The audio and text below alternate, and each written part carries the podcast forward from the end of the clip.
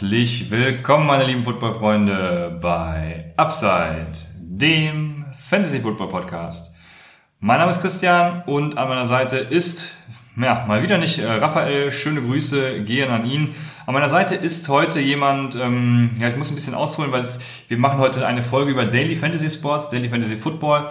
Und es gibt äh, leider im deutschsprachigen Raum keinen Experten dafür. Deshalb habe ich mir gedacht, nehme ich doch den Experten, mit dem ich mich quasi wöchentlich darüber austausche, bei dem ich weiß, er spielt das regelmäßig und äh, ja, der genauso ein, ein DFS-Nerd ist wie ich. Viele kennen ihn auch schon unter dem äh, Synonym Mr. Automatic. Und in unserer Umfrage, die wir gemacht haben, haben wir euch auch nach eurem Lieblingsformat gefragt. Gerade einmal 3,75 Prozent fanden dabei Daily Fantasy Sports geil und das müssen wir auf jeden Fall ändern. Deshalb machen wir die Folge und Marvin, Mr. Automatic, äh, ich bitte dich, äh, ja, dich mal kurz vorzustellen. Ja, vielen Dank, Christian, für die Einladung. Ähm, wie gesagt, ähm, viele kennen mich bereits, ähm, vor allem auch aus der neu gegründeten Pipeline-Liga, die äh, GFF CPA. Ich glaube, es war richtig.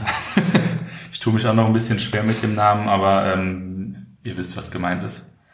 Ja, äh, Football begeistert seit ähm, ja, circa zehn Jahren, wenn nicht sogar die den einen oder anderen Monat mehr. Ähm, selber auch gespielt bei den äh, Bonner Gamecocks, dem einen oder anderen vielleicht ein Begriff. Ich habe schon mitbekommen, es gibt auch den einen oder anderen, der bei den Düsseldorfer Panthern äh, schon mal gespielt hat. Das ähm, war auch eine sehr ernste Rivalität damals. Da erinnere ich mich gern dran. Ähm, in den Anfangsjahren jedoch ähm, noch nicht so im Fantasy Football drin gewesen, dass er es wahrscheinlich so seit circa sieben Jahren und seit circa drei Jahren dann auch mit DFS beschäftigt. Ähm, gerade durch die Fantasy Pro Pros Podcast ähm, bin ich drauf gestoßen, hat mich interessiert, was das ist, äh, bei DraftKings angemeldet, einfach mal ausprobiert und ähm, ja, so spiele ich auch jede Saison Daily Fantasy Football bei DraftKings und ähm, ja, mit Christian habe ich so einen, der da auch ein bisschen mitzieht und ähm, mit dem man sich darüber austauschen kann, wie die verschiedenen Lineups am Wochenende aussehen sollen. Genau, ja, man muss dazu sagen, wir kommen aus äh, derselben Stadt. Es ist das erste Mal, dass ich tatsächlich einen äh, Podcast zu zweit mache, bei dem man sich gegenüber sitzt. Wir sitzen hier am Tisch äh, mit dem Mikro in der Mitte und äh, ja, stoßen an sozusagen. Wie gesagt, Grüße von Raphael an alle Leute und äh, Raphael hat mich äh, getadelt, da ich nicht auf Patreon und unsere super geilen Analysen verwiesen habe. Deshalb hier nochmal der Verweis auf Patreon und äh, unter anderem eine Rookie Lifecycle Analyse, Rookie und Lifecycle Analyse von mir, ein Superflex Ranking und auch Superflex Taktiken von Raphael und das natürlich alles umsonst. Ähm, Patreon nutzen wir ja quasi als unsere Website. Ähm, deshalb schaut da mal vorbei www.patreon.com slash upsidefantasy. Da findet ihr auf jeden Fall auch viel Content, viele Spin-offs auch, die äh, wir beide gemacht haben. Guckt da gerne mal rein. Ansonsten, wie immer, findet ihr uns auf Twitter, Instagram, at UpsideFantasy und eben auch in unserem Discord-Channel. Genau, die letzte Folge. Ähm, da habe ich gutes Feedback bekommen, aber vielen war der Fantasy-Bezug nicht klar genug. Ähm, ich hatte ja in der letzten Folge schon mehrfach angesprochen, dass es dann jetzt eben was zum DFS geben wird und ich hoffe, diesen Kreis zu schließen weil je mehr ich mich auf die Folge vorbereitet habe, desto mehr habe ich gesehen, der Bezug der letzten Folge zum Fantasy ist halt allgegenwärtig. Ähm, vor allem, wenn man sich äh, das sogenannte Monkey Knife Fight anguckt, was jetzt das erste, die erste Art von DFS sozusagen ist, aber die können wir auch schnell abhaken, weil die kann man in Deutschland nicht spielen. Ähm, da geht es tatsächlich, da geht es um Player Props, äh, wo ihr einen Kader aufbauen könnt mit fünf Spielern zum Beispiel, bei denen ihr sagt, die machen mehr als 100 Yards äh, Receiving. Ähm, und dann habt ihr eben Multiplikator von X und äh, ist eine geile Sache, aber wie gesagt, man kann es in, in äh, Deutschland nicht spielen. Ne? Ihr wisst, worauf ich hinaus will. Ihr könnt das natürlich spielen, aber ähm, da bin ich nicht IT-Nerd genug und weiß auch nicht, wie das gesetzlich so geregelt ist. Aber nur damit ihr den Namen schon mal gehört habt, Monkey, Monkey Knife Fight. Jetzt gehen wir über zum richtigen, in Anführungsstrichen, Daily Fantasy Sports. Und da gibt es als Anbieter für uns Deutsche auch in erster Linie nur DraftKings. Äh, DraftKings ist aus Deutschland erreichbar. Ansonsten gibt es noch FanDuel, was äh, mit DraftKings so die größte Plattform ist. Und Yahoo bietet zum Beispiel noch äh, kostenlose Head-to-Head DFS-Matches zum Beispiel an. Und ja, einleitend für Daily Fantasy Sports, was ist deiner Meinung nach, Marvin, der wichtigste Unterschied vom Daily Fantasy Sports zum Yearly Redraft Fantasy? Ja, ähm, wie der Name schon sagt, Daily Fantasy Sports, ähm, hat man hier die Möglichkeit, ähm, jeden Tag, beziehungsweise im Football jede Woche, jeden Spieltag, sein ähm, ja, Fantasy-Team neu aufzustellen. Im Gegensatz zum äh, Yearly Fantasy, wo der im Redraft, der alljährliche Draft abgehandelt wird, ähm, man mit seinem Team die ganze Saison durch die, äh, durch die Liga spielt und ähm, dort nur durch Trades und Acquisitions sein Team verändern kann und wo am Ende der Gesamtsieger gekürt wird, es sei denn, äh, man spielt just for fun oder um die Ehre, ähm, ist dann da quasi der Payout ähm, nur am Ende der Saison. Bei Daily Fantasy Sports im Football könnt ihr bei jedem Spiel, jede Woche, jeden Spieltag neu aufstellen, Gewinne erzielen und ähm, so geht es immer um Geld und ihr habt jeden Spieltag die eigene Wahl, wie stellt ihr euer Team für den kommenden Spieltag auf. Ja, und genau das ist für mich eigentlich auch schon der wichtigste Punkt. Äh, also klar, der wichtigste Unterschied sowieso, aber auch der wichtigste Punkt, was so für mich so für DFS begeistert, weil ich halt jeden Spieltag ähm, das Line-Up stellen kann, was ich möchte. Wenn ich im, im äh, Redraft, Draft oder auch im, im Dynasty ist es ja noch schlimmer, äh, Draft zum Beispiel äh, Candy Golladay nicht kriege, dann habe ich halt das ganze Jahr über verkackt, weil keiner will ihn traden, jeder weiß, dass ich ihn geil finde und dann bin ich eben ja theoretisch schlechter gestellt, sage ich einfach mal. Und im DFS kann ich mir, wenn Candy Golladay äh, ja den Preis wert ist, den er kostet, ähm, eben ihn jede Woche ziehen und äh, habe eben jede Woche mein Team, das, wo ich wirklich sagen kann, mit dem Team habe ich verloren oder gewonnen. Ähm, das ist ja der für mich der größte Unterschied und macht für mich die Faszination Daily Fantasy Sports aus. Gibt es ansonsten für dich auch noch Punkte, was so die Faszination erklären könnte? Ja, genau, wie du schon sagst, dazu ähm, das Team gilt nur für den Spieltag. Danach, wenn der Spieltag abgerechnet ist, hast du entweder gewonnen, verloren. Kannst du dich entweder freuen dass du einen Gewinn mitgenommen hast oder dich ärgern und dann geht's halt nächste Woche wieder weiter. Du sitzt jetzt nicht auf dem Spieler wochenlang rum, sondern äh, wenn dich der Nelson Aguilar in Woche eins abgefuckt hat, dann brauchst du den halt in den nächsten Wochen auch nicht mehr in dein äh, DFS-Team reinholen. Und ähm, ja, man muss sich halt jede Woche neu auch informieren und schauen, wer spielt gegen wen. Ähm, die Analyse ist einfach viel größer, meiner Meinung nach, weil man jede Woche den gesamten Spielerpool zur Verfügung hat. Ähm, das heißt, die Möglichkeiten sind auch viel größer und ähm, ja, man kann einfach jede Woche sein bestes Team aufstellen. Man ist nicht an seine Benchspieler gebunden, man ist nicht an Injuries gebunden. Man kann einfach immer das fitteste Top-Team aus seiner Sicht aufstellen und mit dem dann in die äh, Tournaments, Cash Games, wie auch immer gehen. Und äh, jetzt wollen wir euch erzählen, erklären, wie dieses Prinzip überhaupt funktioniert, weil das war jetzt im ersten der Unterschied und die Faszination, sage ich mal. Und ähm, das Prinzip ist eigentlich ganz einfach. Und zwar, äh, wie gesagt, wir nehmen DraftKings jetzt immer als Beispiel. Da unterscheiden sich DraftKings und FanDuel auch nochmal in äh, Nuancen. Ähm, DraftKings hat das PPR-Scoring und dann eben Besonderheiten, wie zum Beispiel äh, Punkte für 300 Yards Passing ähm, und bei Wide Receivers und Running Backs eben ähnliches. Ähm, die findet ihr alle auf der Website auch, wenn ihr euch registriert. Und da ist eben auch der wichtige Punkt Know Your League Settings. Äh, in dem Fall eben Know Your DFS Settings. Also wenn ihr eben nicht wisst, dass es diese 300 Yards Passing äh, Bonus gibt, ich glaube, da ich mir gar nicht aufgeschrieben, aber drei Punkte sind es, wenn ich mich richtig erinnere. Ja, drei Punkte. Ja, genau. Und für 100 Yard Rushing und 100 Yards Receiving bekommt der jeweilige Spieler dann auch noch mal ähm, drei Pluspunkte. Also ja. wenn man zum Beispiel einen McCaffrey hat, der kann halt auch mal 100 Rushing und 100 Receiving theoretisch machen. Das sind dann halt zweimal drei Bonuspunkte, sechs Bonuspunkte und das ist dann schon quasi ein Touchdown. Ja. Genauso zum Beispiel bei Lamar Jackson auch, der äh, könnte theoretisch auch, wenn er sich im Passing Game verbessert, dann eben auch diese sechs Punkte mitnehmen. Deshalb seid euch dessen auf jeden Fall bewusst. Und äh, wie wird eigentlich so ein Kader gedraftet? Also ihr habt wie im Auction Draft theoretisch auch ein gewisses Startkapital. Und das ist in dem Fall bei DraftKings immer 50.000 Dollar. Und damit könnt ihr ein bestimmtes Lineup draften. Ähm, der Klassiker, es gibt auch später eine Besonderheit, aber der Klassiker ist eben, dass ihr einen Quarterback, zwei Running Backs, drei Wide Receiver, ein Tight End, eine Flex-Position und ein, äh, eine Defense beziehungsweise eine Defense Special Teams habt. Und wir sagen ja immer, ähm, in Redraft und sonstigen Veranstaltungen soll man die Defense ersetzen, beziehungsweise ist die Defense Bullshit. Warum ist das hier in Daily Fantasy Sports eine andere Geschichte, Marvin? Genau. Also zum einen, ähm, Lineup ist festgelegt. Ich habe auch noch keine äh, Tournaments oder Cash Camps gesehen, wo es keine Defenses gibt. Also man muss sich leider darauf einlassen.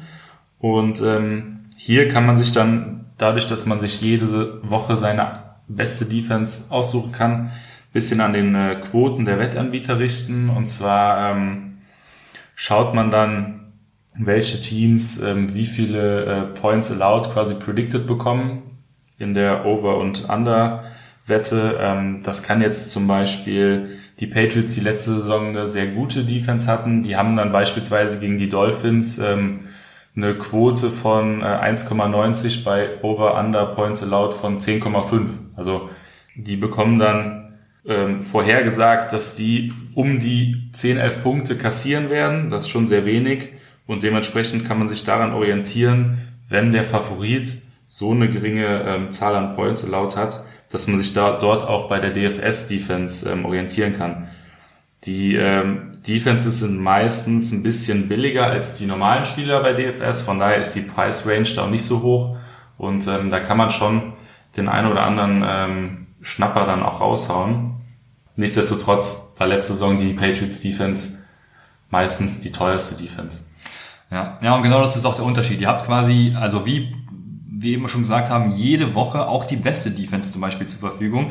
Ihr seid nicht bei irgendwelchen Redraft-Ligen daran gebunden, dass irgendwer auf der Patriots Defense dann hockt und ihr eben irgendwie streamen müsst und gucken müsst, äh, was für einen Code ihr diese Woche habt. Oder was für eine räudige Defense, äh, war ja der Begriff, ihr diese Woche habt. Deswegen ist es im DFS für mich vollkommen okay. Wettquoten, da sind wir wieder beim Thema von letzter Woche, du hast angesprochen. Ähm, ich habe da in der, in der Tat Zahlen zu und das ist so, dass der Underdog äh, des Teams, also nehmen wir an Patriots gegen Miami, Miami würde quasi nur 75% der Fantasy-Punkte erzielen, äh, als es die Patriots tun. In Zahlen wäre das bei DraftKings in den letzten Jahren äh, Miami 6 Punkte und Patriots eben 8 Punkte. Also da sieht man schon, dass die Range von Defenses auch nicht so groß ist, aber ähm, sie kann durchaus relevant sein. Äh, vor allem kommen wir da auch noch später zu. Und äh, ich hatte den, äh, oder wir hatten den Aspekt Sportwetten jetzt angesprochen. Da schließt sich eben auch wieder das, was Fabian letzte Woche gesagt hat. Und zwar, wenn du die Quoten am Anfang der Woche, ähm, wenn die Wettbüros öffnen, mit denen kurz vor Spielbeginn zum Beispiel vergleichst, dann siehst du ja, wie der Markt die Quoten quasi angepasst hat. Weil der Markt eben effizient ist, wie Fabian gesagt hat. Die Preise bei den DFS-Anbietern verändern sich aber über die Woche gesehen äh, nicht.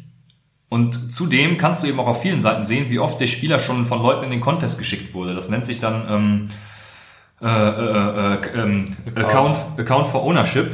Danke. Ähm, und ich bin mir gerade gar nicht sicher, ob Fantasy Pros das auch äh, implementiert hat, aber man kann das auf jeden Fall sehen. Und wenn du die Quotenveränderung eben gegen die Reaktion des Marktes im DFS-Lineup stellst, dann kannst du theoretisch wahre Schätze finden, die dir dann irgendwie als Hebelprodukt, wenn man es so bezeichnen will, dienen kann. Also ich habe mal ein Beispiel genommen. Wenn ich zum Beispiel äh, DK Metcalf äh, hat in Woche 1 zur Öffnung des Wettbüros ein Over-Under von 60 Yards, kostet im Daily Fantasy Sports 4000, was jetzt erstmal wenig ist. Und im Verlauf der Woche siehst du, dass das Over-Under von DK Metcalf auf 100 Yards gestiegen ist, also 40 Yards mehr, weil eben äh, der Markt sagt, DK Metcalf wird mehr Yards machen. Im DFS haben DK Metcalf aber trotzdem nur noch 50 Prozent der Leute ins Rennen geschickt, was schon viel ist. Also äh, nehmen wir einfach mal an, ähm, 20% haben den nur ins Rennen geschickt. Dann ist eben DK Metcalf dein Hebel, mit dem du dich über die restlichen 50% oder eben 80%, 50 ist eine einfache Zahl um zu merken, äh, über die restlichen 50% katapultieren kannst, weil er eben sein Boom-Game haben wird und äh, die anderen es einfach nicht registrieren. Also so kann man ein bisschen die, die, die ja, äh, Wetten und, und Fantasy wieder in Einklang bringen. Und äh, damit hätten wir also auch, äh, was den Kader betrifft, äh, abgehandelt. Und äh, das, der nächste wichtige Punkt ist, dass es eben auch verschiedene Arten von DFS gibt. Ich würde auch kurz noch was sagen. Und zwar, manchen Leuten erscheint das jetzt vielleicht äh, ein bisschen komisch, dass wir uns jetzt hier auf einen Spieler fokussieren und sagen, okay, ähm, den haben noch nicht so viele, hier können wir Punkte rausholen und reden dann hier irgendwie bei der Defense von äh, zwei Pluspunkten oder der Metcalf äh, wird vielleicht ein bisschen, ein bisschen mehr Punkte dann im Unterschied zu anderen Spielern machen. Am Ende des Tages ist beim DFS diese Punkte-Range von den, von den Top-Plätzen immer sehr, sehr gering. Da kommt es auch manchmal wirklich nur auf die, auf die Kommazahlen an, was hier so im Yearly Fantasy, äh, kennt ihr wahrscheinlich aus euren Ligen, eher eine Seltenheit ist, aber ähm, bei DFS ist das gang und gäbe und ähm, da muss man wirklich sich gut überlegen, wen man aufstellt, weil am Ende äh, können 0,5 Punkte entscheiden, ob du jetzt äh, in der Price Pool Range gelandet bist und dann noch deinen Einsatz zurückbekommst oder ob dann die Kohle weg ist. Danke nochmal für die, für die Ergänzung. Ähm, dann kommen wir zu den Arten des Daily Fantasy Football. Und da gibt es im Groben mal zwei Unterscheidungen. Das ist, äh, ich weiß nicht, warum das so genannt wird. Äh, zum einen sind es die Cash Games, wobei ja eigentlich alles Cash Games ist, also das ist ein bisschen irritierend, aber das eine sind die Cash Games und das andere sind äh, Guaranteed Price Pools, also garantierte Preispools, ja, und äh, Turniere. Und ähm, ich werde das letztere jetzt erstmal kurz erläutern. Das ist äh, ein Big Tournament sozusagen mit Guaranteed Price Pool. Das sind Contests, da nehmen mehrere tausend Teilnehmer ähm, dran teil. Manchmal auch zehntausend und mehr, also äh, wirklich super viel. Und die Entry Fee ist dafür sehr gering der Price Pool dementsprechend aufgrund äh, ja, der Teilnehmer eben eben sehr hoch. Das ist so der Klassiker, den man den man in der Lobby, wenn man da reingeht, immer sieht für mich, finde ich zumindest, ob ich die mhm. Wahrnehmung.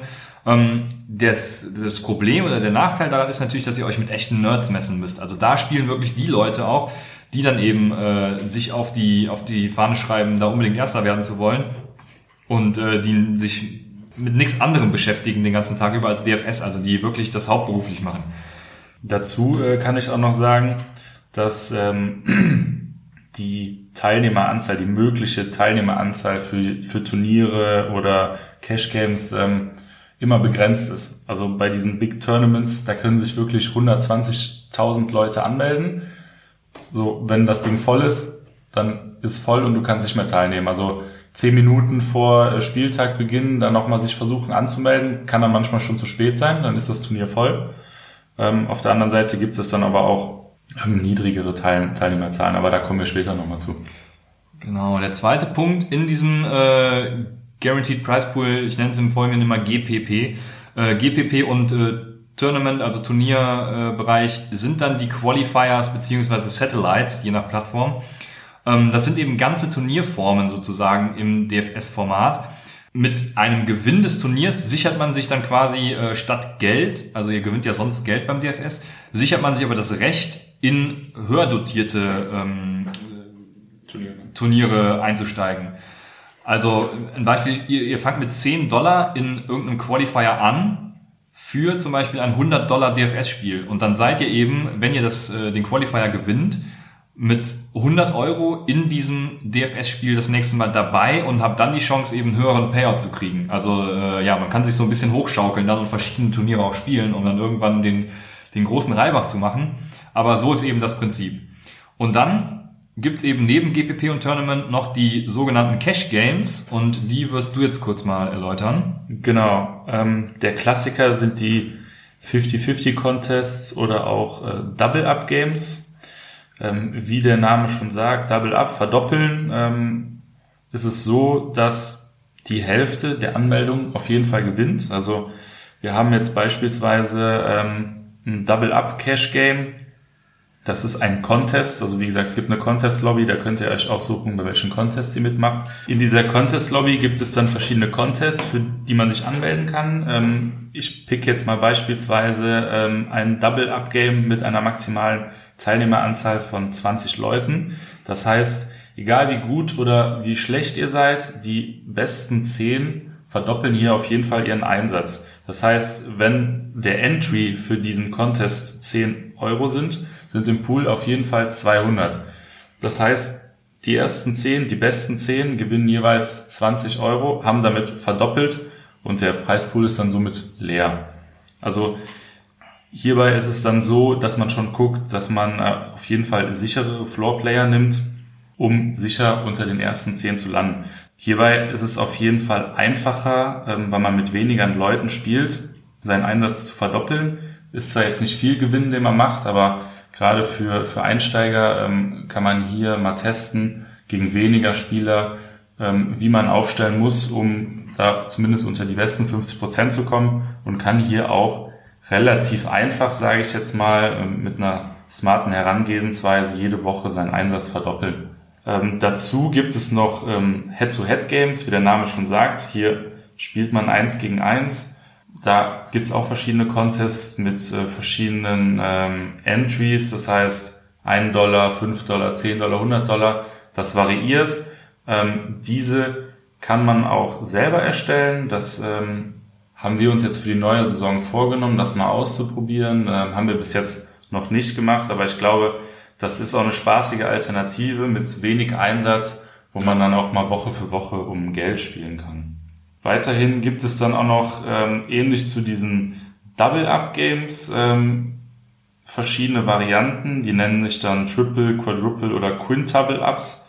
Ähm, hier ist es so, dass ähm, eine bestimmte Range unter den ersten 50 Prozent, vielleicht sogar die ersten 10 Prozent, dann nochmal mehr Gewinn bekommen. Das kann dann irgendwie der doppelte, dreifache, vierfache, fünffache, was auch immer Gewinn sein, um aus diesem äh, Double-Up quasi nochmal eine Verschärfung zu machen, um die ersten Plätze noch mehr zu belohnen. Dann gibt's bei äh, FanDuel zum Beispiel noch Beginners Only. Das gibt's bei DraftKings leider, muss man in dem Fall sagen, nicht, weil das verhindert eben genau, dass ihr mit den Nerds spielt, die ich beim äh, GPP angesprochen habe. Ähm, da muss man, glaube ich, man darf nicht mehr als 50 Contests gespielt haben oder so. Aber erübrigt sich ja für DraftKings, nur damit ihr es mal gehört habt, falls ihr irgendwie über Umwege bei FanDuel äh, spielt oder in den USA wohnt, was auch immer. Dann gibt's noch, was ich sehr interessant finde, ich weiß, du spielst es leider nicht, Marvin, ähm, den Showdown Captain Mode. Den gibt es zum Beispiel bei Thursday Night, Sunday Night, Monday Night Games und ähm, das ist quasi, das betrifft nur ein Spiel. Ähm, keine Ahnung, nehmen wir wieder das Patriots Miami Beispiel. Dann könnt ihr aus dem gesamten Playerpool von den Patriots und den Dolphins äh, einen Captain auswählen. Der Captain zählt dann mal 1,5 und ähm, da ist der Captain als Superflex und dann habt ihr zusätzlich fünf Superflex-Spots. Das heißt, ihr könnt auch theoretisch beide Quarterbacks nehmen, äh, beide Defenses und ähm, ja, da habe ich schon zum Beispiel öfter gesehen, dass Defenses als Captains äh, da ordentlich abgesahnt haben. Ähm, also es macht auch sehr viel Spaß, weil äh, da kann man sich auch selber zusammenstellen und kann auch äh, ja antizipieren, welcher Spieler macht tatsächlich am meisten Punkte über den Spieltag verteilt. Und äh, das ist noch eine spaßige Geschichte, aber eben so ein kleiner Nebenläufer, sage ich mal. Ja, was muss man beim Spielen eigentlich beachten? Es gibt ja, wie gesagt, GPP-Tournament und Cash-Games, aber im Prinzip äh, gibt immer ein paar Sachen, auf die man achten sollte, wenn man so einen äh, Contest ja, betritt, sage ich mal. Äh, was sind das für, ja, nennen wir es mal, Klassifizierungsmethoden? Wenn ihr einem Contest beitreten wollt, dann geht ihr bei DraftKings in die Contest Lobby und dann kommt da erstmal eine ganz wilde, lange Liste von allen Contests, die für den Spieltag anstehen. Ähm, die haben teilweise auch die wildesten Namen. Da kommen wir manchmal nicht so gut zurecht. Ähm, was auf jeden Fall immer angezeigt wird, ist, ähm, wie viel der Entry ist, wie viel der Entry kostet. Ähm, beispielsweise bei so einem GPP, so einem großen Turnier, was wir auch häufiger spielen, ist dann der Entry drei Dollar. Ähm, man kann sich aber auch noch die weiteren ähm, ja, Klassifizierungsmethoden, wie Christian gesagt hat, nochmal anschauen. Und dann geht man auf den Contest und dann sieht man, okay, ähm, ein Entry, also ein Lineup, was du für diesen Contest aufstellst, kostet drei Dollar. Ähm, meistens kann man bei diesen großen Turnieren immer mehrere Entries ja, einstellen, so dass man beispielsweise mit zehn verschiedenen Lineups spielt. Dann muss man aber auch 10 mal 3, also 30 Dollar bezahlen, um da mitzuspielen. Ähm, des Weiteren kann man in den, ähm, in den Rules noch ersehen, wie der, wie groß der Price Pool ist. Ähm, bei diesen großen Turnieren sind es dann teilweise Price Pools von ähm, einer Million. Das heißt jetzt nicht, dass der Erste eine Million gewinnt und der Rest nichts, wie beim Lotto, sondern ähm, es ist schon aufgeteilt und deswegen sollte man sich auch diesen, diese Aufteilung, diese Payout-Schedule von diesen Price Pools auch mal genauer anschauen. Teilweise gewinnt man dann bis zum 60.000. Platz sogar noch ein paar Dollar, zumindest, dass man seinen Einsatz wieder drin hat. Und ähm, der Erste gewinnt dann meistens so um die 100.000 Dollar und dann geht das herabstufend äh, relativ rapide runter. Dann sind wir schon bei beim zweiten 80.000, 50.000, 30.000. Und sobald du dann auch in der 100er Range bist, ähm, sind es quasi ja unter 100 Dollar Beträge, die man da gewinnen kann. Deswegen würde ich für Einsteiger zunächst mal ähm, so Tournaments mit geringem, mit einer geringen Entry Fee empfehlen. Ähm, da kann man mal schauen, wie man an so einem Spieltag abschneidet. Äh, da schließt man noch schneller als äh, Hunderttausendste am Anfang ab. Ist uns, glaube ich, beiden schon mal passiert. Äh, man denkt, man hat das beste Line-up und ähm, scheißt dann komplett rein. Aber um so ein gewisses Gefühl dafür zu bekommen, ist das ganz interessant. Wenn man dann schon ein bisschen länger dabei ist, dann kann man vielleicht auch mal mehrere Entries wagen, so was man dann bei 12, 15 Dollar ist. Wenn man die sichere Variante spielen wie ich eben schon gesagt habe, dann ähm, nimmt man an so einem Double-Up-Teil. Das gibt's dann teilweise auch schon ab 5 Dollar. Ich weiß nicht, ob es sogar noch niedrigere ähm, Entry-Fees gibt. Da kann man dann natürlich auch nur einmal dran teilnehmen. Das ist nicht wie bei den großen Turnieren, wo man dann mehrere Entries ähm, einstellen kann, sondern man kann nur einmal an diesem Contest teilnehmen, um dann zu versuchen, seinen Einsatz zu verdoppeln und dann einfach ein bisschen Spielgeld zu produzieren, um dann einfach zu testen, okay, ähm, ja, wie schlage ich mich? Kann ich schon äh, mit höheren Entry-Fees spielen, höhere Preispools? Ähm, Habe ich lieber Double-Ups, verdoppel ich lieber oder spiele ich lieber die Turniere? Das ist dann jedem selber überlassen, wo man Spaß dran hat. Aber für Einsteiger auf jeden Fall ähm, startet mit einem kleinen Einsatz, äh, spielt pro Woche ein bis zwei Contests und äh, kommt erstmal rein, bevor er direkt ähm, großes Geld verschleudert.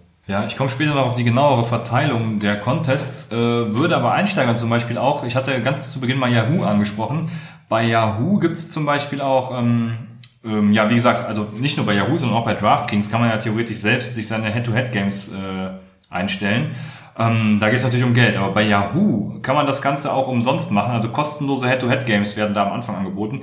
Das ist auch so ein super Ding, um einfach mal reinzukommen, seinen ersten Kader mal zu erstellen und zu gucken, hey, wie funktioniert das Ganze überhaupt? Also ähm, vielleicht wäre das auch eine, eine, ja, eine geeignete Art für Einsteiger, die sowieso über Yahoo vielleicht ihre Fantasy-Liga haben oder sowas. Aber ansonsten genau das, was Marvin sagt. Und damit würden wir quasi auch schon zu dem Punkt kommen, wie spiele ich eigentlich DFS? Also was sind so Strategien, äh, die man ja, im Blick halten soll? Und als Einstieg in dieses Thema äh, würde ich gerne mit einem speziellen Punkt nochmal anfangen. Und zwar, wie letzte Woche auch, äh, Spielsucht ist ein Problem. Das äh, dient wieder als Disclaimer, ist aber heute nicht unser Thema ähm, kann es natürlich auch im DFS werden, weil es natürlich um Geld geht. Und äh, dementsprechend ist Bankroll Management, also das Management eures Taschengeldes, sage ich einfach mal, eures Bankkontos, äh, ein Riesenthema. Also Bankroll Management zielt eben genau darauf ab, sich vernünftig äh, mit seinem Einsatz äh, zu beschäftigen und zu sagen, was kann ich eigentlich investieren und, und wie soll ich es investieren. Ähm, also setzt euch für die NFL-Saison zum Beispiel ein klares Limit geht beispielsweise mit, äh, was sind 17 Wochen mal zum Beispiel 15 Dollar sind, 255 ähm, Euro, natürlich nicht Dollar, sondern 255 äh, Euro Deposit bei DraftKings ins Rennen. Habt ihr 15 Dollar pro Woche zur Verfügung, die ihr äh, ja, bestimmtermaßen verteilen könnt. Betreibst du Bankroll Management und wenn ja, äh, wie investierst du deinen wöchentlichen Einsatz? Ja, auf jeden Fall. Ähm, am Anfang ja nicht so als ich einfach mal testen wollte. Aber ähm, als ich dann noch mehr in die Thematik mit diesen Double-Up-Contests reingekommen bin, dann habe ich mir schon so ein gewisses Limit gesetzt. Also ich mache das so, dass ich auf jeden Fall ähm, ein bisschen mehr als die Hälfte in die ähm, Double-Ups investiere, dass ich da schon mal gucke, ähm, dass ich zumindest den, den, den Grundeinsatz, den Grundstock, den ich pro Woche immer einsetze, durch die Double-Ups wieder reinhole. Natürlich äh, gewinnt man nicht jedes Mal, ähm, man landet auch mal unter dem Strich, aber tendenziell, wenn man schlau anstellt, kann man über die ganze Saison hinsehen schon mehr Double-Ups gewinnen, heißt seinen Einsatz verdoppeln, als man den dort verliert. Je nachdem, wie oft ich dann dort auch gewinne, ähm, setze ich auch meine Entries in den Tournaments. Das heißt, ähm, wenn ich jetzt die Saison starte und quasi noch bei Null Gewinn stehe, ähm, spiele ich erstmal 60 Prozent, 70 Prozent bei den Double-Ups und das, was übrig bleibt, dann spiele ich vielleicht ein oder zwei Entries in den Tournaments. Wenn ich jetzt alle meine Double-Ups gewinne, habe ich natürlich für die nächste Woche wieder ein bisschen mehr Geld übrig, dass ich dann ähm, entweder nochmal in Double-Up investiere, aber meistens ist man natürlich gierig und ähm, haut dann nochmal den ein oder anderen Einsatz bei den Tournaments raus, äh, um da einfach mal oben zu landen. Und ähm, ja, ich würde schon sagen, man sollte sich schon am Anfang auch darauf konzentrieren, dass man jetzt nicht wild da äh, Geld reinballert. Ähm, setzt euch ruhig ein Limit, ähm, schreibt das ruhig auch auf, ähm, strukturiert das, macht die Double-Ups und ähm, ja, habt einfach Spaß in den Tournaments. Das sollte dann schon ähm, das Spielgeld auch sein. Ja, das ist wichtig. Schreibt euch auf, egal ob in der Excel-Datei oder auf Papier, ähm, haltet es auf jeden Fall nach. Und du bist jetzt schon ein bisschen ins dynamische Bankroll-Management eingestiegen. Also was macht man mit Gewinnen oder Verlusten? Mm, da muss man auch sagen, es hängt natürlich viel von eurer Risikoaversion ab, weil äh, wenn ihr eher risikoavers seid, dann, äh, keine Ahnung, legt eure Gewinne zum Beispiel beiseite, bis ihr wieder bei den eben angesprochenen 255 Dollar Euro seid. Ähm, dann habt ihr eben, geht ihr mit plus minus null raus und, und könnt den Rest eben verwenden, um dann eure weiteren Contests zu spielen. Wenn ihr risikoaffin seid, dann scheut euch eben auch nicht die Gewinne zu, zu reinvestieren und ähm, eure wöchentliche Bankroll eben, wie Marvin sagte, dahingehend anzupassen. So könnt ihr dann eben auch ja, das behandeln wie so ein, wie so ein kleines Aktiendepot und äh, das dann stetig erweitern. Ja, du hast gesagt, wie man sein, äh, seinen Einsatz verteilt, das kann ich nur bestätigen. Äh, und um da anzufangen, im DFS habt ihr es immer mit drei Spielern zu tun. Das ist einmal der Gelegenheitsspieler. Ähm, der Gelegenheitsspieler ist der, dem sozusagen alles egal ist, der irgendwie mit seinem Kumpel auf der Arbeit mal äh, über DFS geredet hat und das jetzt geil findet und unbedingt äh, das mal ausprobieren will. Dem ist aber eigentlich egal, was er macht, der will einfach nur mitreden. Also ob er jetzt gewinnt oder verliert, ist ihm scheißegal. Dann gibt's den zweiten äh, Typ, das ist quasi der informierte und ambitionierte Fantasy-Spieler, der bisher Dynasties und Redrafts gespielt hat, jetzt Upside gehört hat und sagt, ey, was, was äh, hier Marvin und Christian können, das kann ich ja wohl schon lange, äh, die auch dann weiterhin wöchentlich Upside hören und sich Tipps holen. Und die dritte, ähm, ja, die, das dritte Tier ist sozusagen der, der Pro, nenne ich ihn einfach mal, der wirklich auch seinen Lebensunterhalt mit DFS verdient, so wie Fabian es eben mit den Wetten macht. Also der macht dann schon Machine Learning Modelle auf Spieler-Predictions und so. Sowas gibt's auch, äh, habe ich schon im Internet gesehen.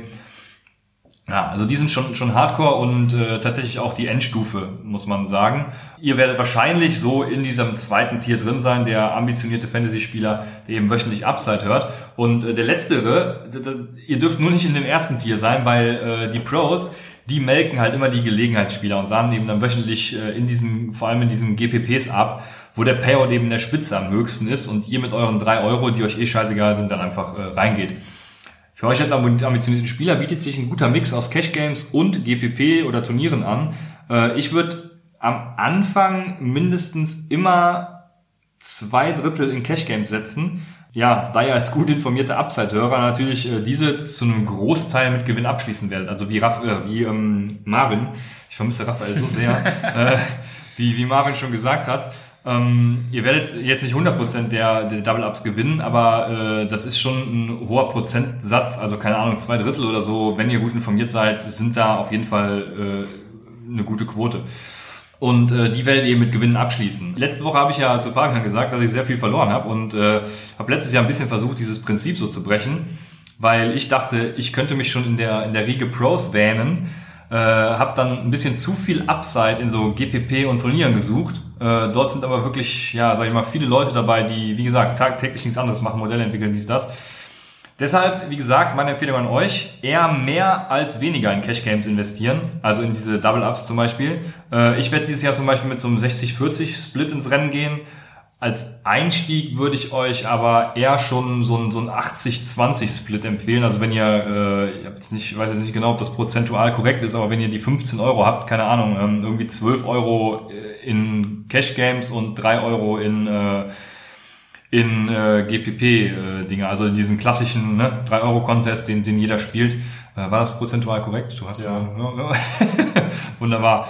Und mit den Cash Games könnt ihr eben dann auch eure Bankroll stetig vor dem Austrocknen verhindern, beziehungsweise eben sogar erweitern und äh, ja, euer Depot sichern. Damit haben wir das Thema geklärt, was ihr, also wie ihr euch im DFS diversifizieren solltet. Wie gesagt, 80-20 Split, meines Erachtens am besten. Würdest du das äh, so unterschreiben für Anfänger? Definitiv. Also es macht auf jeden Fall äh, Sinn, erstmal ähm, in diesen kleinen kleinen Contests mitzuspielen, wo, ähm, wie gesagt, teilweise wirklich nur 20, 50 oder 100 Leute mitspielen. Da ist die Chance dann auch ein bisschen größer, dass man in den äh, Top 50 Prozent landet.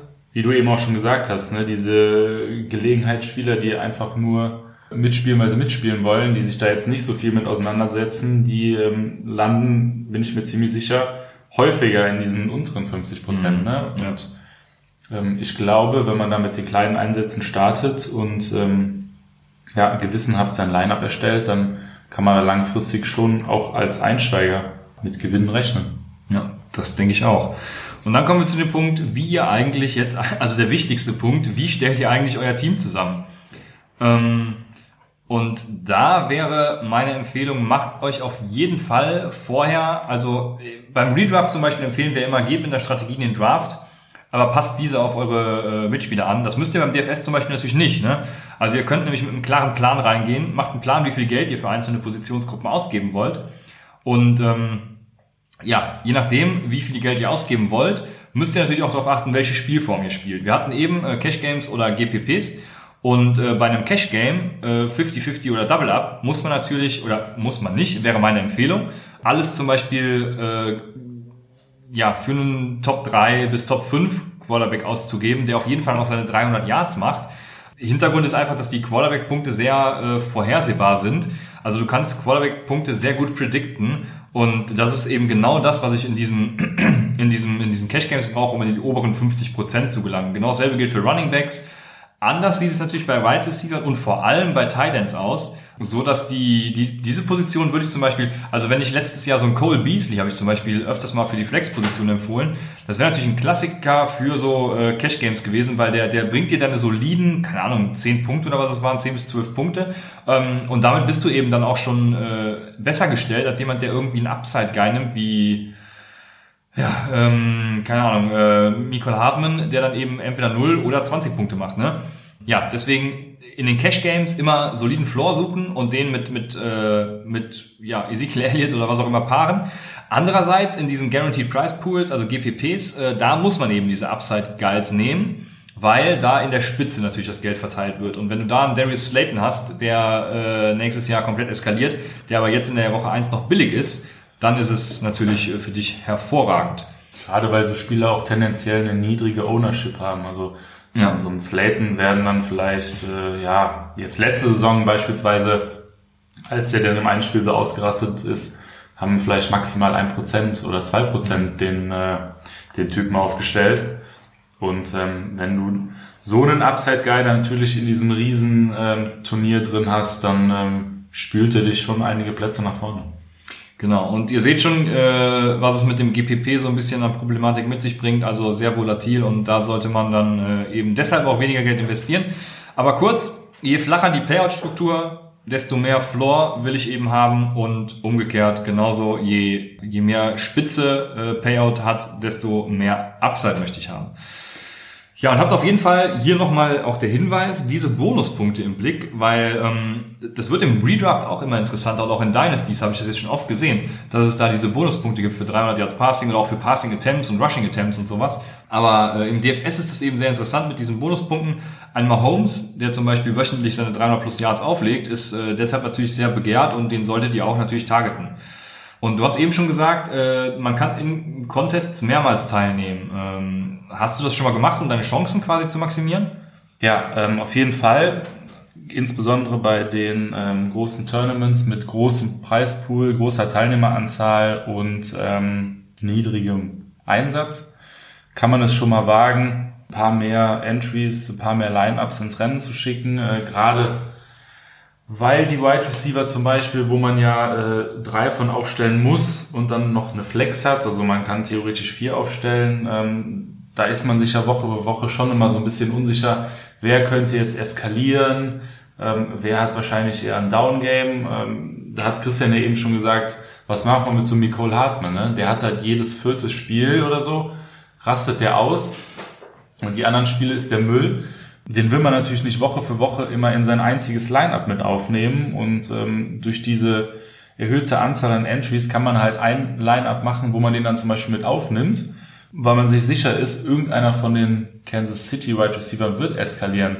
Da macht man drei Lineups, packt den Mahomes immer als Quarterback und nimmt dann einmal den Hill, einmal den Watkins und einmal den Hartman. So hast du dann zumindest einen von den drei Lineups mit ziemlich großer Wahrscheinlichkeit, wo ein Wide Receiver auf jeden Fall viele Punkte gemacht hat. Der Quarterback so oder so, der wirft ja sein Herz egal zu wem. Ähm, das nennt man dann auch Stacking wenn man den ähm, Quarterback mit dem Wide Receiver Part und gerade bei so großen Turnieren mit geringerer Entry Fee kann man dort auch mehrere Entries geben mit verschiedenen Stacks. Habe ich schon ein paar Mal gemacht. Kann dann natürlich sein, dass das eine Lineup komplett reinscheißt und wirklich unterirdisch ist. Aber dafür hast du ja die mehreren Einsätze und das andere Lineup kann es dann äh, mit einer hohen Punktzahl dann doch nochmal wieder rausreißen. Genau, und vor allem ist da auch wieder interessant, dass es, äh, dass ihr ja die Payout Structure und äh, ja, den Price Pool einsehen könnt. Und es gibt viele Contests. Ähm, ich habe da mal aus letztem Jahr so ein Beispiel genommen. Da gibt's, gab es eins mit einem Einsatz von 20 Dollar und das hatte gar nicht viel mehr Ausschüttung als eben dieses, dieser 3 Dollar Contest, ähm, weil eben einfach auch weniger Spieler drin waren, na klar. Aber ähm, dementsprechend kannst du dann eben auch dreimal oder viermal in diesem 3-Dollar-Contest mitmachen und dir eben dein Lineup so zusammenstellen, wie Marvin sagte, mit verschiedenen äh, Kansas City Receivern, weil du denkst, ah, die werden auf jeden Fall eskalieren. Und kommst ja nicht trotzdem noch billiger weg als in diesem 20-Dollar-Contest und machst eben auch noch äh, dann im Endeffekt genauso viel Gewinn.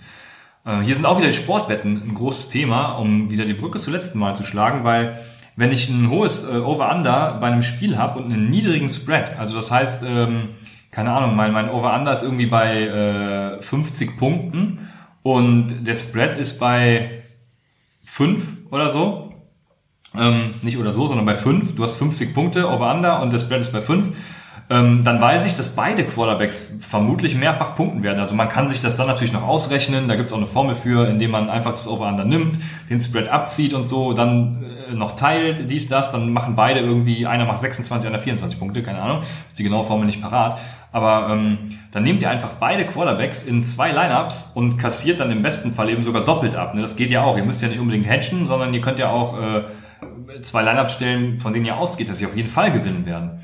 Ein ganz wichtiger Punkt für, egal in welchem Contest ihr spielt, und das äh, ist auch so ein klassischer Anfängerfehler, finde ich, checkt den Injury Report. Also ihr könnt ja bis, bis Kickoff, gut, teilweise gibt es auch Contests, ähm, die Donnerstag dann schon das Ganze fixieren. Ich glaube, bei DraftKings ist das aber gar nicht so. Und DraftKings erlaubt bis Sonntag, also bis zu Spielbeginn immer äh, ja. Color ne?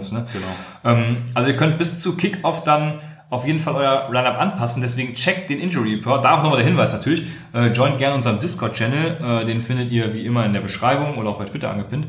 Da gibt's ja den, den Injury Bot und äh, dementsprechend ein wichtiger Punkt, den, der mir wirklich sehr wichtig ist und den ihr zu Herzen nehmen müsst, genauso wie Know Your League Settings, ist checkt den Injury Report. Dazu habe ich auch noch ein sehr gutes Beispiel aus dem letzten Jahr. Und zwar ähm, war das so kurz vor Woche 6 oder Woche 7, ich glaube es war sogar Woche 7, war Camara schon ähm, questionable und die äh, auf DraftKings war aber schon, waren aber schon die, ähm, die Preise für die ganzen Running Backs waren schon gesetzt. Die passen das wie gesagt nicht an. Also und kurz vorm Spiel ähm, kam dann raus, okay, der Camara spielt nicht so blieb dann nur noch Latavius Murray übrig als Starting Running Back und der hat dann bei DraftKings wirklich nur ein Apfel und ein Ei gekostet. Den habe ich mir dann direkt mit ähm, ins Line abgepackt und dann noch ein paar Dollar zu sparen und irgendwo anders zu investieren. Und er hat dann tatsächlich in Woche 7 in Chicago sogar 32 PPR-Points gemacht, weil er über 100 Yards gelaufen ist. Also nochmal 35 dann. Genau, weil er über 100 Yards gelaufen ist, ähm, hat er sogar noch die drei Zusatzpunkte bekommen und ähm, hat mich da auf jeden Fall einige Plätze nach vorne gespült, weil ich mit mir sicher bin, dass äh, die Camera-Owner nicht zu 100% da noch gewechselt haben. Deswegen ist das auch noch ein, ein netter Fall, den man ähm, damit beachten muss, dass man wirklich, äh, wenn man sein Line-Up, ich mache es auch meistens schon ähm, samstags, weil ich genau weiß, dass sonntags äh, viele ihr Line-Up machen und dann schnell mal die Teilnehmeranzahl voll ist. Deswegen gucke ich schon, dass ich, dass ich samstags den Entry mache und äh, gucke dann auf jeden Fall vor Spielbeginn dann nochmal rein, weil die Injury News, die kommen ja immer dann noch so kurz vor Spielbeginn, gerade die Game Time Decisions und ähm, ja, das war jetzt ein gutes Beispiel mit, ähm, wenn der Starting, Starting Running Back kurz vorher ausfällt, dass man dann nochmal nachlegen kann. Ähm,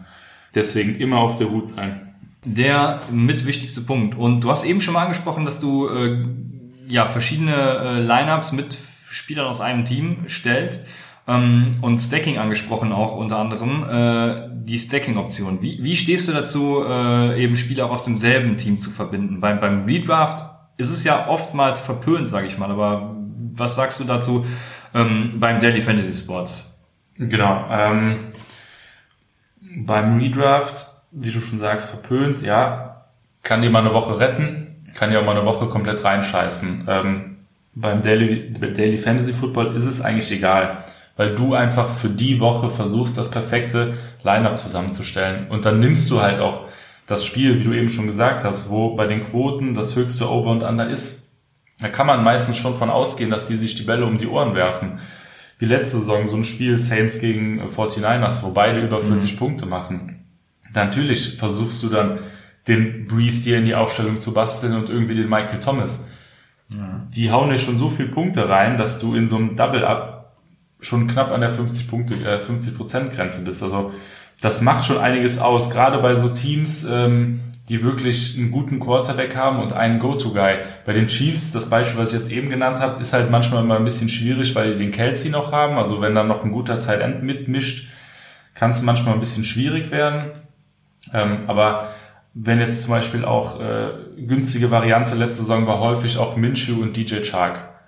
Die ähm, sind beide nicht unter den Top-Spielern auf ihrer Position, aber wenn die dann ein gutes Spiel am Wochenende haben, dann packst du die als Stack in deinen Kader, packst den Minshew auf Quarterback und den äh, Chark auf Wide Receiver und dann profitierst du halt von beiden. Also es macht schon definitiv Sinn, ähm, weil die Kombination kannst du im normalen Redraft Fantasy Football nicht jede Woche spielen.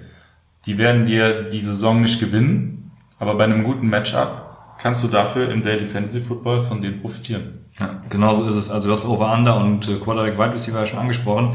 Äh, ein anderer interessanter Punkt ist, dass äh, wenn die Defense beispielsweise ein gutes Matchup hat, also nehmen wir mal dein Patriots Miami Beispiel eben, ähm, dann stacke ich eben gerne auch die Defense mit dem Running Back. Also in dem Fall eben die Patriots Defense oder Defense Special Team muss man immer sagen. Wir kürzen das immer als Defense ab.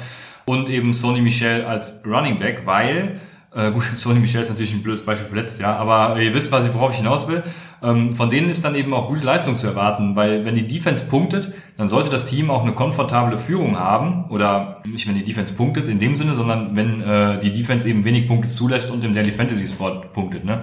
Ähm, dann habt ihr eine komfortable Führung und das Team würde eben auch zusehen, mit dem Running Game das Ganze zu verwalten. Also wie ihr wisst, ne? äh, wie Coach Izume sagen würde, die gewinnen so viel, weil sie so viel laufen. Genauso ist es ja auch. Und ähm, Genau, damit haben wir Stacking auch abgeschlossen. Äh, wie gesagt, Quarterback Wide Receiver hat Marvin genannt, ich die Running Back Defense Variante. Und äh, die einzige Variante, die ich tatsächlich nie empfehlen würde, oder das ist wieder ein anderer Punkt, ist das Hedging. Das heißt, ähm, ja, Hedging, äh, ich kenne den deutschen Begriff gar nicht, ist beim Aktienmarkt genau derselbe Begriff. Ähm, du sicherst dich quasi ab. Also wenn du äh, gleichzeitig zum Beispiel, wenn die Cardinals gegen die Seahawks spielen und du nimmst äh, die Andrew Hopkins und gleichzeitig DK Metcalf nach dem Motto, ähm, einer von denen wird ja, ja schon einen guten Tag haben, dann macht wenigstens einer von den beiden Punkten. Und das äh, kann ich, davon kann ich euch im DFS natürlich nur abraten. Das siehst du wahrscheinlich ähnlich, oder? Definitiv. Ich habe eben schon mal ganz zu Beginn den Account of Ownership angesprochen. Also ihr könnt sehen, wie viele Leute äh, diesen Spieler eben im Kader haben. Wenn, äh, ist jetzt ein hochgegriffenes Beispiel, aber damit wird es, denke ich, ganz deutlich, wenn 90% der Spieler DK Metcalf hypen, wenn die gegen die Cardinals spielen, dann bringt er euch im Lineup halt einfach keinen Vorteil. Ne? Dann, dann könnt ihr auch auf DK Metcalf scheißen, weil, wie gesagt, ihr kommt damit eben nicht in den höheren Price Pool. Bei Cash Games gibt es natürlich noch die Option, ja, dann kann man sagen, äh, okay, äh, damit verliere ich wenigstens nichts, aber gut, das muss natürlich dann jeder für sich entscheiden. Ich würde Hedging dann eben niemals empfehlen. Ähm, dann gibt es noch so einen wichtigen Punkt, äh, und der ist, setzt auf Spieler, die gerade ein schlechtes Spiel hatten. Ähm, der sogenannte Recency Bias ist da der Faktor. Das heißt, Spieler, die gerade ein schlechtes Spiel haben, nehmen wir jetzt mal, wir waren gerade bei DK Metcalf. DK Metcalf hat gegen die Cardinals gespielt, von dem alle erwarten, der hat ein super Spiel hat aber irgendwie nur zwei Targets gehabt und davon noch nicht mal eins gefangen. Kam aber bei Cooper Cup zum Beispiel letztes Jahr vor. Dann ist der eben bei DraftKings für die nächste Woche auch wirklich schlecht bewertet. Spieler der Preis geht dann halt runter, ne? genau, genau. Der Preis geht runter und ihr könnt ihn eben billig einkaufen in dem Sinne. Also Spieler mit schlechten Spielen äh, werden sozusagen vermieden und Spieler mit guten Spielen werden gehypt. Und das ist so ein bisschen, äh, da müsst ihr eben dann für euch den, den richtigen Wert finden, wo ihr da äh, eben gegen den Markt wettet, sage ich mal. Ähm, ein letzter Punkt, der im Daily Fantasy Sports noch relevant ist, äh, ist der Einsatz von Rookies oder auch Sleepern äh, jede Woche. Also äh, wir sagen ja auch immer unsere Sleeper Picks für jede Woche. Wie stehst du zum Einsatz von Rookies und Sleepern im Daily Fantasy Sports? Genau, ähm, ich würde ganz kurz noch mal was zu dem Recency Bias sagen. Ja, sehr gerne. Und zwar, ähm, was gerade so ist, wenn du dein, dein Lineup natürlich aufstellst und du hast dann noch 5000 Dollar übrig und du scrollst oder 6000 Dollar und scrollst dann durch die Liste von den Spielern, die du noch leisten kannst, dann ist es immer sehr verlockend, dann doch den Spieler zu nehmen, der genau ins Budget passt, der 5000 äh, Dollar kostet, weil du dann abwägst, okay, der jetzt 4800 gekostet, äh, kostet, der hat letzte Woche und vorletzte Woche so kacke gespielt, obwohl du den Spieler eigentlich magst. Also man wird da quasi so ein bisschen so hingelockt, dann doch den teuersten zu nehmen und sein Budget aufzubrauchen. Aber ich denke, man muss dann einfach wirklich mit, äh, mit seinem Gefühl und mit der, äh, mit der Wahrscheinlichkeit gehen, dass, dass der Spieler, der jetzt vielleicht ein bisschen weniger kostet, dann doch am Wochenende den teuren Spieler outproducen wird. So, dann jetzt zu dem Einsatz von äh, Rookies und Sleepern im DFS. Ähm, vorab würde ich schon mal sagen, dass man bei den Cash Games, bei den Double Up Games, wo man wirklich in den vorderen 50% landen möchte, größtenteils auf Rookies und Sleeper, allgemein unbeständige äh, Spieler verzichten sollte. Natürlich kann man da mal einen mit reinmischen, aber dort sollte schon der ähm, große Teil des Lineups aus Veterans bestehen, aus Spielern mit einem guten Floor, wo man einfach davon ausgehen kann, die machen ihren Punkteschnitt oder vielleicht sogar mehr. Anders ist das natürlich bei den großen Turnieren, wo man einfach durch wilde Lineups einfach unter diese äh, Top 10% oder so kommen muss, um Geld zu verdienen. Und da ist es halt einfach wichtig, sich mit der Materie auseinanderzusetzen und einfach mal das Risiko zu gehen, bei einem geringen Einsatz einen Rookie oder einen Sleeper zu bringen, mit dem Geld zu sparen, der dann wirklich am, äh, am Wochenende dann mal ausrasten kann. Also es ist ja jedes Jahr immer dasselbe.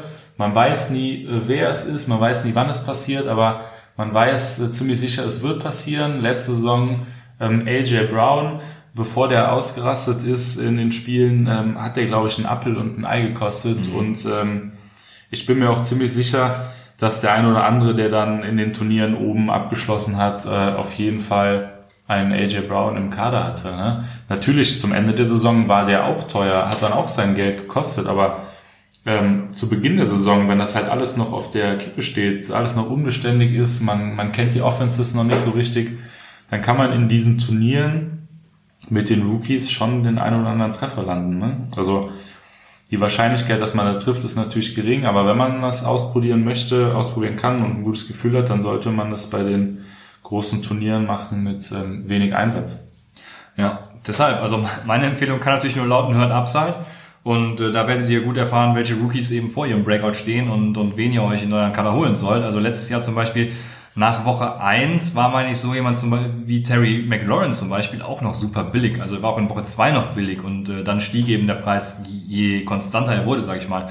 Äh, AJ Brown eben auch ein gutes Beispiel, ja. In der Regel haben Running Backs natürlich, äh, da verweise ich wieder auf äh, zig Studien, auch auf meine natürlich auf Patreon, ähm, Running Back Rookies haben einen größeren Impact als Wide Receiver Rookies. Deswegen, ähm, ich denke, so ein Jonathan Taylor oder so, wenn ihr in so einem GPP seid, dann könnt ihr den auch ruhig in Woche eins schon mal als Upside Guy reinschmeißen. Aber generell äh, bin ich da tatsächlich ganz bei Marvin und sage, ähm, vor allem in Cash Games dann lieber ja die, die, die den größeren Floor nehmen und äh, damit fahrt ihr sicher. Aber wie gesagt, hört Upside und ähm, vielleicht, ja, also nicht nur vielleicht, wenn ihr viele jetzt sagen, DFS, hey geil, das, die Folge hat mir gefallen, dann werde ich das auch als äh, DFS-Tipp in unsere Folge am, wann erscheint sie immer Samstag mit aufnehmen. Und da könnt ihr dann eben alles erfahren. Genau. Damit kann ich eigentlich nur noch mal kurz zusammenfassen. Also es gibt Cash Games, wo ihr eben gute Floor-Spieler haben solltet. Es gibt GPP und Tournaments, wo ihr mehr auf Upside setzen solltet. Dann müsst ihr auf bestimmte Faktoren achten, wie eben den Price Pool, ähm, die Entries, die Entry Fee auch und äh, die Payout Structure natürlich. Ähm, ihr müsst Injury Reports checken, Upside hören und ähm, habt immer den Account for Ownership im Blick. Ja, ein letzter Punkt wurde mir noch gesagt vor der Folge und zwar ähm, Lutz, unser allseits bekannter bester Fantasy Commissioner der Welt, äh, mit dem ich auch gerade die Contract bzw. Salary Cap League ins Leben rufe, hat mir gesagt, er würde gerne auch auf Sleeper ähm, ja, so ein DFS-Format einrichten. Das heißt, ihr habt quasi eine Liga und draftet jede Woche einen Kader. Das ist natürlich das Problem, das ist jetzt nicht ganz wie im DFS, weil das ist natürlich wieder ein Draft, wo ihr dann auf einen Kenny Golladay verzichten müsstet. Aber ich sollte es erwähnen, weil äh, da wird er einige Ligen starten und das ist schon mal zumindest so eine Heranführung an dieses Format, weil ihr eben jede Woche neu draftet. Ja, in diesem Sinne, ähm, vielen Dank an dich, Marvin. Äh, Gerne auf Twitter zu finden über äh, Mr. Automatic mit 3, Mr. Unterstrich Automatic mit 3C, glaube ich, ne? Richtig. äh, lasst ihm gerne äh, ein Follow da und äh, spielt oder tauscht euch mit ihm über DFS aus für nächstes Jahr. Und ja, vielen Dank. Letzte Worte von dir. Ja, vielen Dank, dass ich dabei sein durfte. Ähm, Würde mich auf jeden Fall freuen, wenn da der äh, Andrang und das Interesse zu DFS steigen würde. Ähm, dann würde ich vielleicht auch mal ein bisschen mehr Content in der Saison zu ähm, DFS posten. Also dauert zwar noch ein bisschen, aber folgt mir dann gerne. Ähm, da wird das eine oder andere kommen. Vielleicht werde ich auch das eine oder andere Mal nochmal Gast sein ähm, für den einen oder anderen Spieltag. Würde ich mich auf jeden Fall freuen. Hat sehr viel Spaß gemacht. Ich hoffe, ich konnte den äh, Raphael gut vertreten. Und ähm, ja, alles Gute, Raphael, auch nochmal von meiner Seite. Genießt die Zeit und ähm, sehen uns. Ja, ich hoffe, Raphael, dir hat Spaß gemacht. In diesem Sinne, bis zum nächsten Mal, zur nächsten Woche bei Upside, dem Fantasy Football Podcast.